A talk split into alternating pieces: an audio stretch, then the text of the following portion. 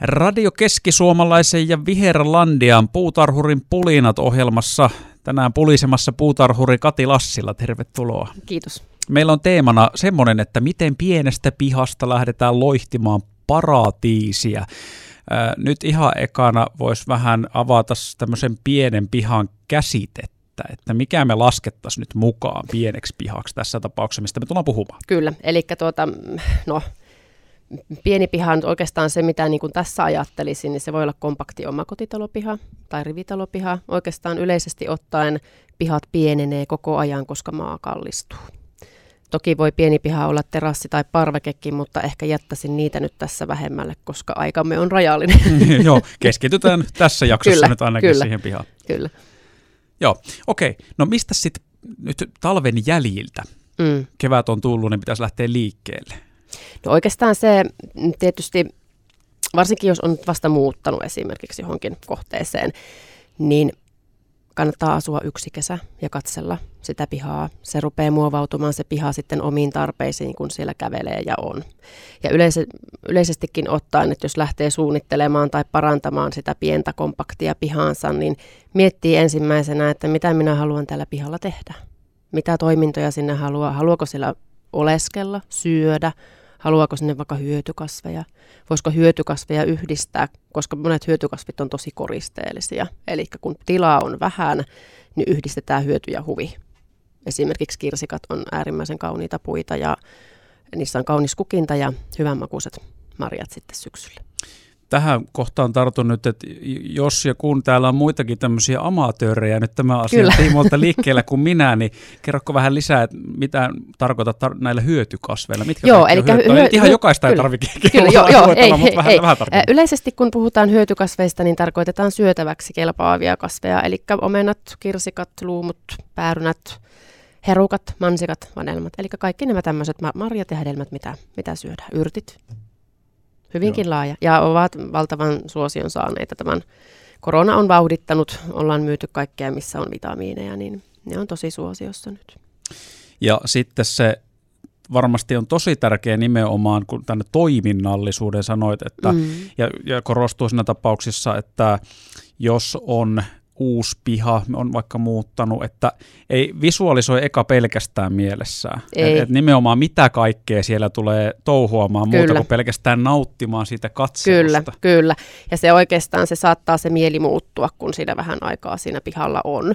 Ja sekin oikeastaan semmoisena, että te- tekee semmoista pientä listausta ja kun istuu siinä, tulee äkkiä puutarhassa lempipaikka, missä tykkää istua, se tuoli hakeutuu siihen automaattisesti. Sitten rupeaa miettimään, että jos on naapureita tai jotain semmoista ympärillä, että, että tonne mä en välttämättä halua nähdä, niin näkösuojan tarpeet voidaan tehdä kasveilla, voidaan tehdä vaikka puusermeillä, johon istutetaan köynnöksiä, niin tehdä, luodaan semmoisia, pyritään luomaan semmoisia pieniä tiloja siihen pieneen pihaan, niin silloin siitä tulee paljon mielenkiintoisempi. Ja tämähän voi olla myöskin sitten semmoinen, missä kannattaa, ainakin jos nyt on vaikka perhe, niin hyödyntää mm. sitä koko perhettä, koska sehän ei ole pelkästään, on se sitten miehen tai naisen vastuulla, kenen, tai kenen vastuulla onkaan Kyllä. se ö, paratiisin tekeminen sinne omaan pihaan, mutta sitten tullaan tähän, että jos toinen onkin ajatellut, että no mä haluan sen grilli just tohon, mm. tai sitten on tullut mieleen, että no hei, pitäisikö lasten pystyä pelaamaan fudista vaikka mm, vähän tossa, niin sitten jos on pelkästään lähetty vaan tekemään yhden henkilön visuaalisuus edellä, niin ollaan pian ongelmissa. Kyllä, ole, olemme hyvinkin ongelmissa. Eli tota, kyllä se on semmoinen yhteinen päätös ja kyllä yleisestikin lapsiperheissä niin mennään lasten etu edellä ja ne kannattaa ne toiminnot vielä miettiä niin, että kun lapset kasvaa, että mitenkä sitten saadaan muovattua niitä toimintoja, mitkä vaikka lapselle on hiekkalaatikko tai joku, että voidaanko hiekkalaatikosta tehdä sitten vaikka myöhemmin lasten kasvaessa vaikka sitten se kuuluisa hyötykasvilaatikko, eli laittaa siihen sitten vaikka yrttejä tai jotain, jotain muuta kasvamaan. Ja sitten lapsiperheelle vinkkinä, niin jos mahdollista, niin se nurmialue pitäkää se ehjänä, eli ei mitään yksittäisiä pieniä istutuksia. Siinä on tilaa pelata ja leikkiä tai laittaa esseteltta siihen, niin se on lapsille hyvin tärkeää. Semmoinenkin tuli mieleen, että nyt kun tässä oli tosi luminen talvi, ainakin toi lopputalvi, niin mm. niin kannattaako sitten huomioida jotain tämmöistä ympärivuotista toimintaa, mitä sillä piha-alueella on. Muutakin kuin pelkästään se semmoinen kaikista paras aika, milloin se on ikään kuin puhjennut kukkaa ja se paratiisi mm. on näennäisesti valmis, mutta tavallaan, että se kestää sitten ympäri vuoden. Kyllä, ja se kannattaa huomioida varsinkin kasvivalinnoissa. Eli lehtikasvit on hienoja kesällä, mutta sitten kun lehdet tippuu, joillakin kasveilla on äärimmäisen kaunis kyllä sitten tavallaan oksisto, mutta havukasveilla saa sitä aina vihreää. Ja sitten toinen, toinen on sitten se valaistus, eli Suomessa on pimeää aikaa äärimmäisen paljon ja syksylläkin, nyt on lämpöisiä syksyjä ollut äärimmäisen paljon. Se valaistus jatkaa sitä puutarhan käyttöikää, että se kannattaa oikeasti ottaa huomioon. Sillä pystyy, paitsi että se luo sitä tunnelmaa ja turvallisuutta, niin sillä pystyy, pystyy myös sit sitä viihtyisyyttä luomaan syksyn pimeisiin iltoihin. Tää, tässä on tosi monia tekijöitä nyt kun, on. nyt kun Voisin puhua miettiä, kolme jo, tuntia. Jo, joo, nimenomaan. Sitten jos sitä pitäisi niin kuin tiivistää jotenkin. Ja sitten otetaan vielä semmoinen tapaus, että olisi vaikka perhe ja ei ole kovinkaan harjaantunutta mm-hmm. ehkä vielä siihen omaan pihanlaittoon. Ja tosiaan tämä koostuu nyt niin monesta Kyllä. palasesta ja pitää varmistaa, että se kestää ympäri vuoden ja sillä pystyy e, toimimaan kaikki perheenjäsenet ja sitten myös kuunnellaan vähän jokaisen tämmöisiä mm. toiveita.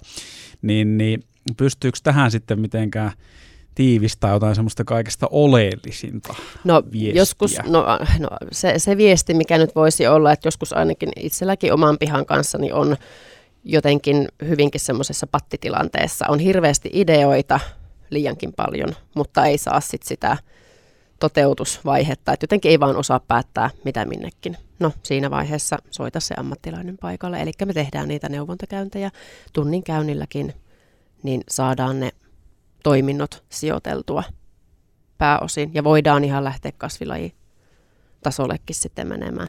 Toinen, mitä haluaisin muistuttaa, on myös se armollisuus, eli puutarha ei ole koskaan valmis.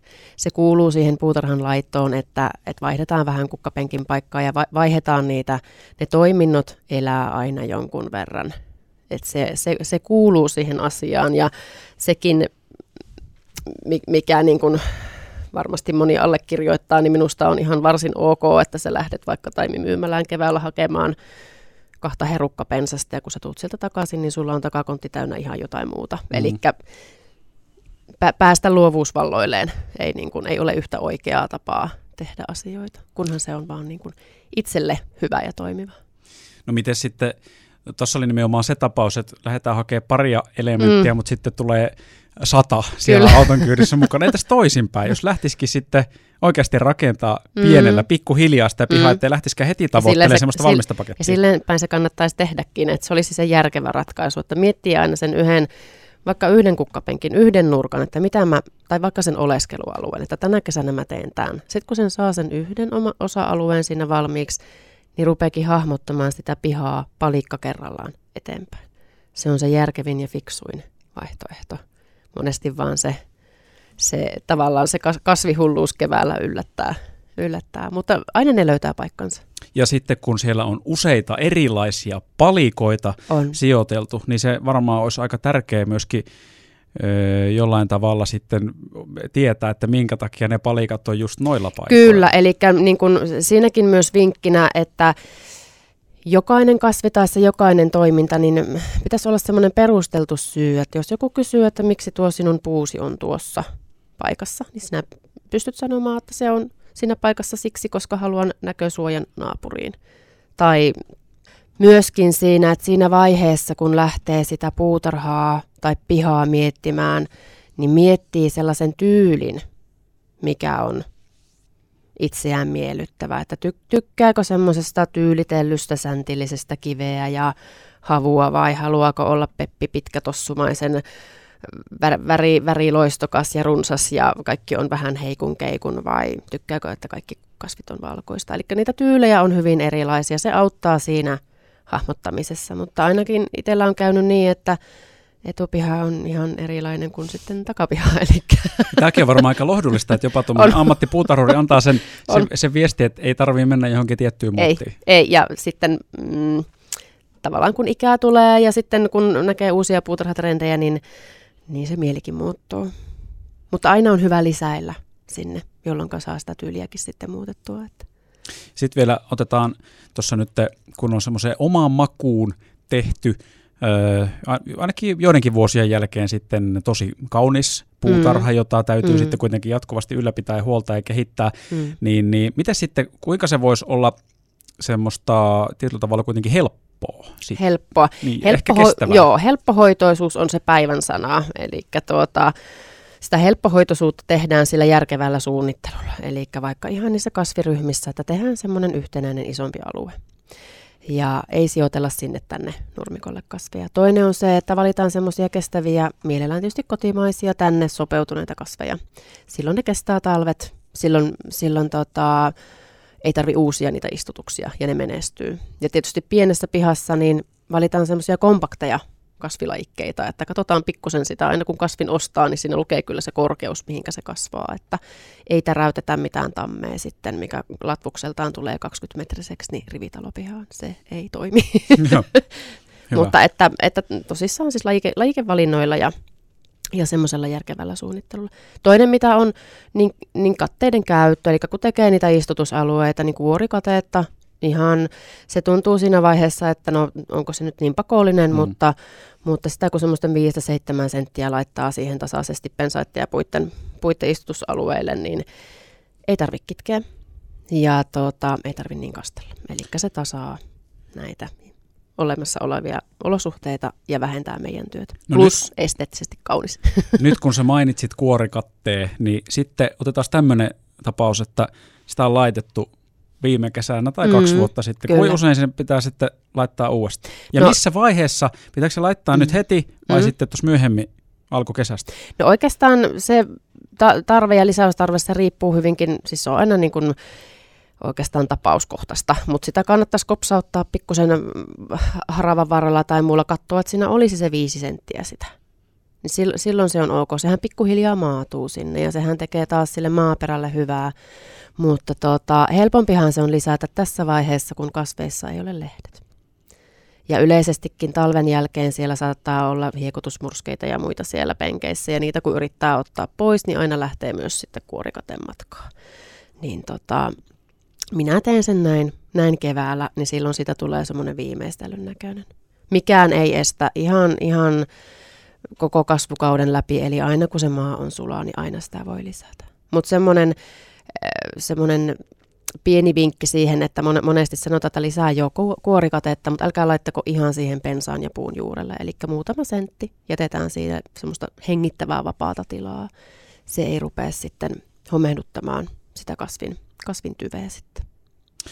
Kati Lassila, jäikö jotain tärkeää vielä sanomatta? Tietenkin mm, paljon varmasti pa- jäi, pal- mutta onko joku jäi, oleellinen asia joo, vielä, mikä on unohdettu? Paljon jäi sanomatta, paljon sano, sanoin. Tuota, Oikeastaan se, mitä haluan vielä muistuttaa, että jos, jos nyt tuntuu, että nyt haluan pikaisesti jotain väriä puutarhaan, niin kesäkukat.